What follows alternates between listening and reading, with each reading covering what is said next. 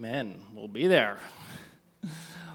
Awesome. Well, uh, start thinking about who you will bring uh, to Easter. We've already been praying, prayed in pre service prayer this morning that God would just begin to drop on your heart uh, the people that He wants you to bring and to invite. And uh, I've already uh, done that with one person, you know, just kind of put it out there uh, so that I can follow up later. So be praying uh, because you might just change the whole trajectory of a whole family and generations to come by stepping out in faith. So Easter is just weeks away.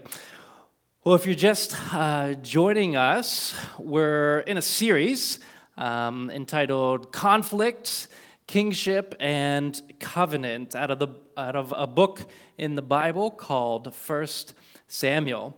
And uh, it's really amazing all that we've covered in just these first three chapters of First Samuel. Uh, the Bible just never ceases to amaze me in its breadth and scope and how it speaks to uh, the human condition and all the parts of our lives. I mean, how this, this book and this story that is 3,000 years old can still hold such relevance and, and speak so powerfully to our experiences.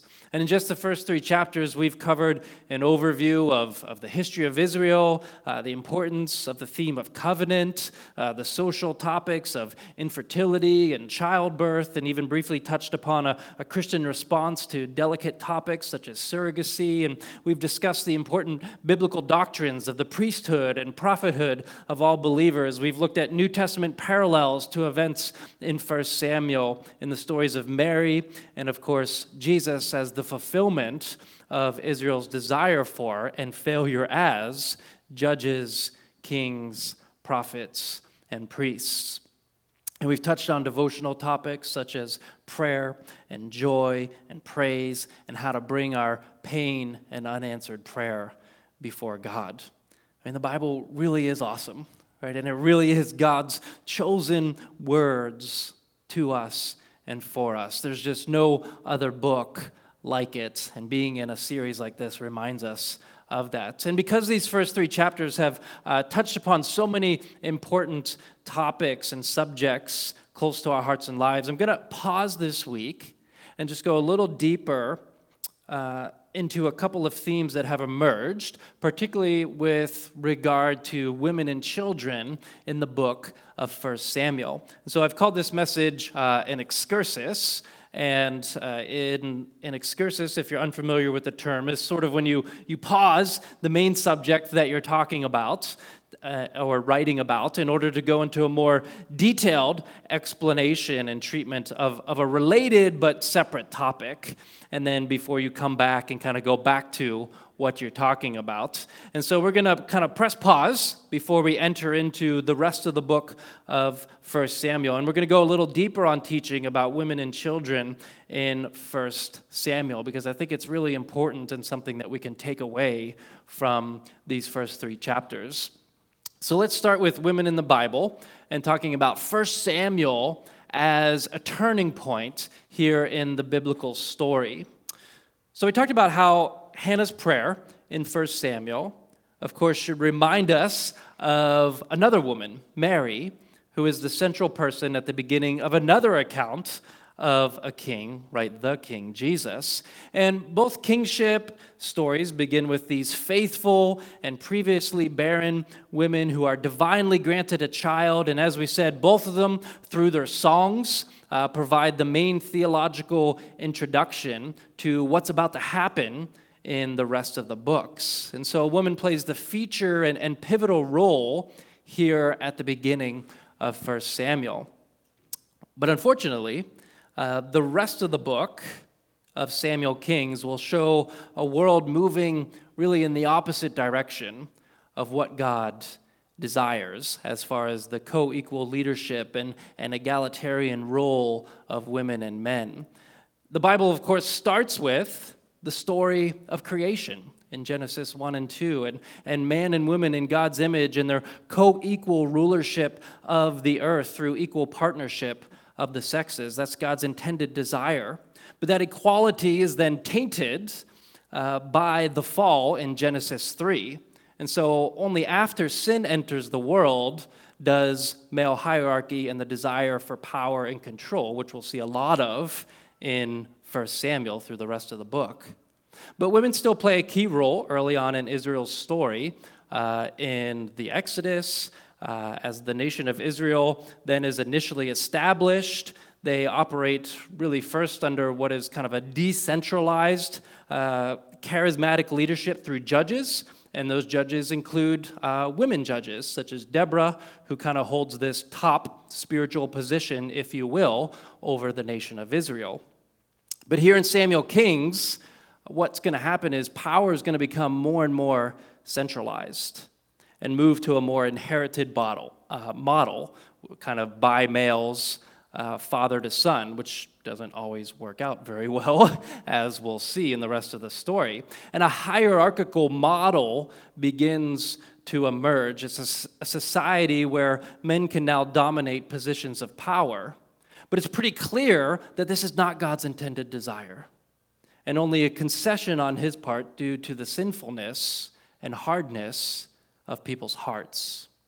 And as we transition into a monarchy, um, we find that there is no Deborah or Jael or Miriam type of figure in the Israelite kingship. And let's face it, uh, the, the male monarchy doesn't go so well for Israel. And I think partly it's for that reason, that it's not how God intended it to be. And with the exception of Esther, we really have very few women figures for the rest of the Old Testament as Israel kind of wanders away from God's intent. But the story and the prophetic song of Mary in Luke 1, which echoes back to Hannah in 1 Samuel, it hints that things are about to change. I think that's part of why it echoes Hannah.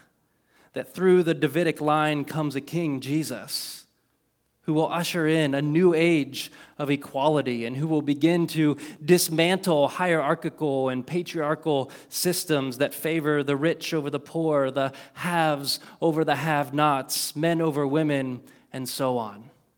So much so that we can say like Paul in Galatians 3:28 that in Christ there is no longer distinction between slave or free, Jew or Greek, nor in roles between male and female, just as is prophesied in Joel chapter 2 and fulfilled in Acts 2, as we mentioned last week, that in these last days God will pour out his Spirit on both men and women, and both will once again prophesy. Amen. Amen. So we get asked this question uh, a lot uh, at Oceanside about women in leadership, and we're very clear in our position that there is no leadership role a woman cannot occupy in the church. But I know people have questions. Uh, some grew up in or come where that wasn't the case. And so uh, we've compiled a, a, list of teachings and documents that we've done over the years and resources uh, on our website. It's on the New Here tab, the Frequently Asked Questions tab. And so you can go back and, and read some documents uh, by our fellowship as well as messages that have touched on this topic. But we believe it's, it's important in the way you think about God and what God's doing in the world and how he operates. And we've also added a, a link to that page on our current uh, 1 Samuel resources page, which is on our, our news blog on the website. So if you just click news, uh, you can find some different things. But there's a 1 Samuel resources where we're just kind of listing some of the things that we've gone through and slides and handouts and supplemental materials from this series uh, including resources for families to, to teach uh, within the home on 1 Samuel as well. And one of the slides you can find there is tips on how to pray for our children out of 1 Samuel. And so, my, my second little excursus here is praying for children out of 1 Samuel 2 and 3. So I want to add on to uh, what Hannah so beautifully taught us, uh, not the Hannah from the Bible, but our pastor Hannah, uh, so beautifully taught us a few weeks ago from the story of Hannah about praying for our children. Because uh, honestly, if that's one of the few takeaways from these first few chapters of Samuel, is we learn to pray for children, that would be a huge uh, win. That's awesome. I would love that. So, in our text from last week in chapter 3, it's, it's, it's important to note, uh, we didn't touch on it too much, but that we're talking about uh, the boy Samuel, right? Verse 1 of chapter 3. And according to the Jewish historian Josephus, Samuel's about 12 years old during the time of this story. So, an important takeaway is that God speaks to kids. And more importantly, or put more strongly, God wants to speak to kids. Amen. And here at Oceanside, we want to make space to hear from kids, to learn from kids, and to pray that God would speak to our children. And, and we're seeing that happen. Uh, you know, last week, uh, Davian, nine years old, boldly testified to his faith in Jesus in getting baptized last week, and it was an awesome moment. We've had several examples of kids uh, just unprovoked filling out these praise report cards that we've been reading uh, here. And here's one that just came in two weeks ago from another nine year old, uh, written in, in kids' handwriting.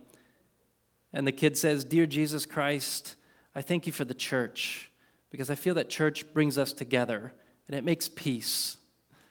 Dear Jesus, I also ask that I can connect to you, and I very much hope that I can get some mental healing, please. Wow. What spiritual depth from the heart of a nine year old. One parent was filling out a praise report uh, for themselves, but their four year old also wanted to make it known that they were, quote, thankful for the band and singing. I am too, didn't they? They sound so great this morning. So we need to pray into this and for the hearts of children, as well as our own hearts, uh, to be humbled, realizing that God uses the weak and the overlooked to speak to and humble the strong and prominent. And you can't read the Bible and not get away from that theme. But we need to believe in and pray for our children. We learn in chapter 3, verse 7, that Samuel did not yet know the Lord says the word of the Lord had not yet been revealed to him. This doesn't mean Samuel didn't know anything of God or know about God, right? After all, he's ministering before the Lord as a priest already. In fact, he's sleeping in the tabernacle, right? He's around, he's surrounded by reminders of God and who God is. But the Bible says he didn't know the Lord meaning he hadn't yet had a direct encounter experience with God the way he does in this chapter when God speaks to him. And it reminds us how important it is that at a young age, kids have encounter and experience with God.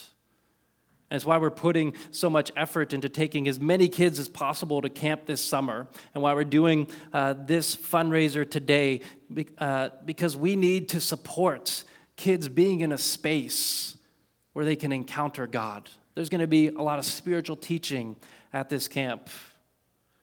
So get your kids there, donate to the fundraiser, which will help get kids there.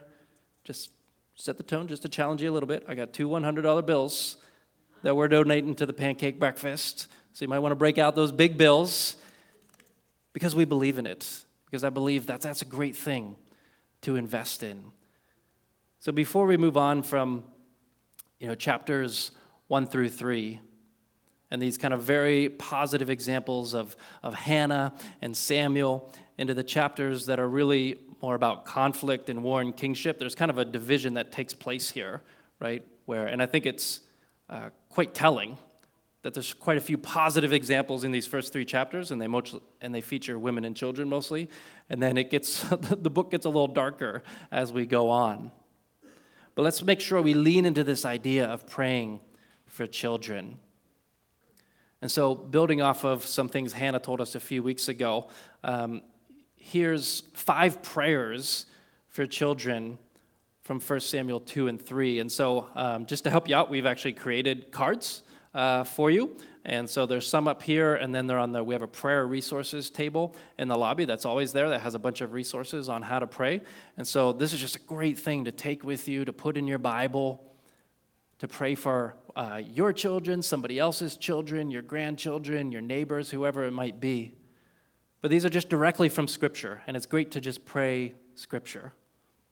So we can pray that kids would grow up in the presence of God, as Samuel did, and know the Lord's, as Samuel did in verse 7 of chapter 3. That they would grow in wisdom and stature and in favor with the Lord and people. This is said both about Samuel and then it's repeated about Jesus in the book of Luke. That they would be faithful to God and do according to what is in God's hearts and minds. That's a beautiful prayer to pray. That they would have a listening heart that they would sense the Lord with them as they grow up and they would speak his words. And of course, the truth is, we should all pray this for ourselves too, right? Um, and each other as well. But these prayers are specifically about children in the Bible. But we're all called to these things. So the band's uh, going to come up, and we're going to close by praying this for our children and ourselves. And uh, where I knew we had a big day in front of us. I had to save my voice, so uh, with the AGM and different things. Uh, so we didn't go super long this morning, and want to leave time for you to, uh, you know, come back for the fundraiser or the AGM or the care home service, and and lots of different ministry happening today. But let's close by praying this for our children and for ourselves, and pray for camp.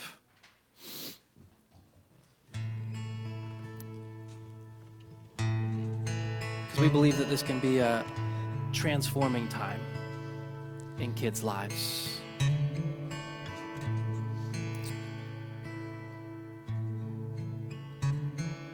You might just want to pick a kid right now that's on your heart. Maybe one of the ones you saw up here earlier. The kids prayed for us earlier, extended our hands toward them, but let's return the favor. Let's begin to pray for our kids, even call them out by name. And maybe they're in another province, and so they can't, you know, you can't invite them to this camp, but you can pray all of these things for them. And even if they're maybe you have adult kids on your heart because they're still your children in your eyes, you can just begin to pray these things for them too.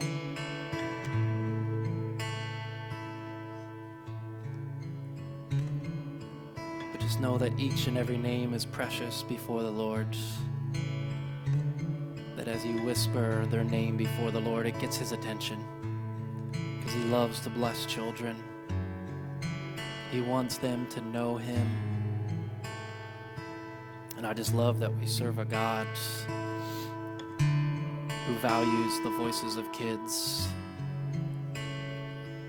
See, this was so different about first century Christianity. All the other religions in the first century that surrounded it, they had a very low view of children. Children were not allowed to speak or to give advice or to do things. It's why Jesus was scolded when the children came to him initially, because the view of the culture was that children aren't important. But what does Jesus do? He radically changes the view of the day. He says, Let the children come to me. He says, The kingdom of God is for those like these. It's the same thing with women, all the other religions.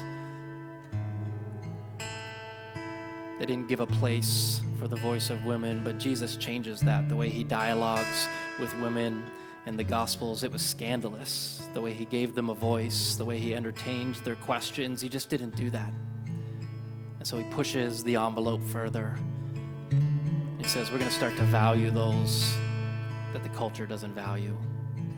And I just love Jesus for this. I love our God. I love how he operates. I love how he moves. Uses the weak to shame the strong. So we say, Come, Holy Spirit. Bring this expression of your kingdom among us. We're open to it. So, as a sign of that, we're going to have a kid pray for these camps here because the prayers of kids are powerful. So, Israel, come on up here. And let's join him in prayer. And Israel's going to also pray specifically for camp because we have our pancake fundraiser today. So, Israel's going to be praying for that as well. Dear God, thank you for this day. Thank you that that we get to go to camp. Thank you for all the kids at Oceanside. Thank you that we get to go to camp. Please help camp to be good. Please help us to have a fun time at camp. Thank you for the kids. Thank you that you love to speak to kids. Amen. Amen. Amen. Thank you, Israel. Appreciate that. We join you in those prayers. Would you stand with me and we bless you with a benediction? Uh, a little special gift for the 9 a.m. By the way, there's uh, uh, just the generosity of God's people. Uh, there's free a free dozen eggs for everybody in the 9 a.m. service uh, there out by the coffee. So somebody just felt like the Lord wanted them to do that this morning. Um, so go ahead, take advantage uh, of that and leave with some eggs this morning. But let me just uh, bless you, be praying for all of these things that are happening for Easter, for kids, for uh, all that's happening today. But as you go, I just pray that you would be faithful to God and do what is, do according to what is in God's heart and mind by the power of His Spirit. Amen. Amen. Let's